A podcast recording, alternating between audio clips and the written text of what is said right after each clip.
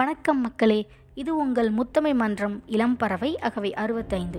நீங்கள் காத்திருந்ததெல்லாம் போதும். இதோ தமிழ் வழி தூதுவின் முதல் அத்தியாயம்.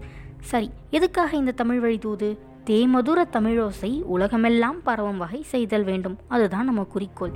தமிழுக்கு எத்தனையோ பண்புகள் இருக்குது ஆனால் தமிழ்த்தாயோட மணிமகுடம் அப்படின்னு சொல்கிறது அவளோட தொன்மை தான் தமிழின் தொன்மைன்னு சொன்ன உடனே நமக்கு ஒரு வரி ஞாபகம் வரும்.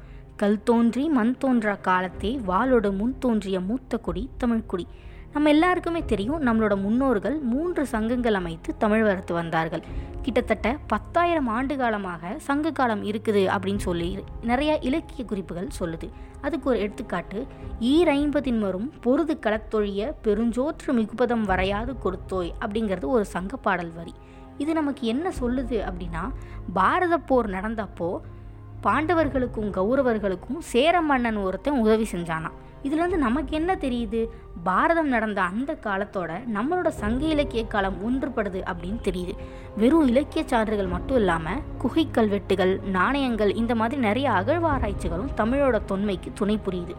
மாங்குளம் ஜம்மை புகழூர் இந்த மாதிரி ஊர்களில் நிறைய குகை கல்வெட்டுகள் கிடச்சிருக்கு.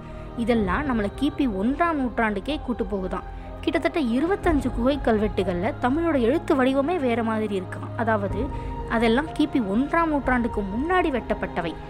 அது மட்டும் இல்லைங்க ஈயல் அப்படின்னு சொல்லி ஒரு இடத்துல நான்கு நாணயங்கள் கிடச்சிருக்கு. இந்த நாணயங்கள் எங்கே எப்போ வெளியிடப்பட்டதுன்னு தெரிஞ்சால் நீங்களே ஆச்சரியப்படுவீங்க. கிமு இரண்டாம் நூற்றாண்டில் ரோமன் நாட்டில் ரிப்பப்ளிக்கன் அப்படின்னு சொல்லி ஒரு காலம் இருந்து நமக்கு தெரியும். அந்த காலத்தில் தான் இந்த நாணயங்களை வெளியிட்டிருக்காங்க.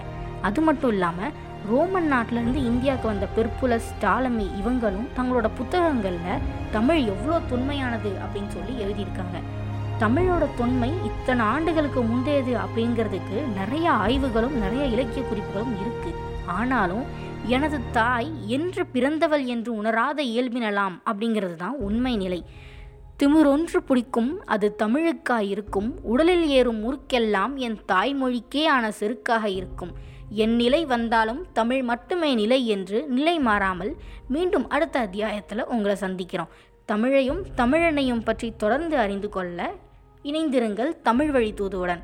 அதுவரை உங்களிடமிருந்து விடைபெறுகிறோம். நன்றி மக்களே.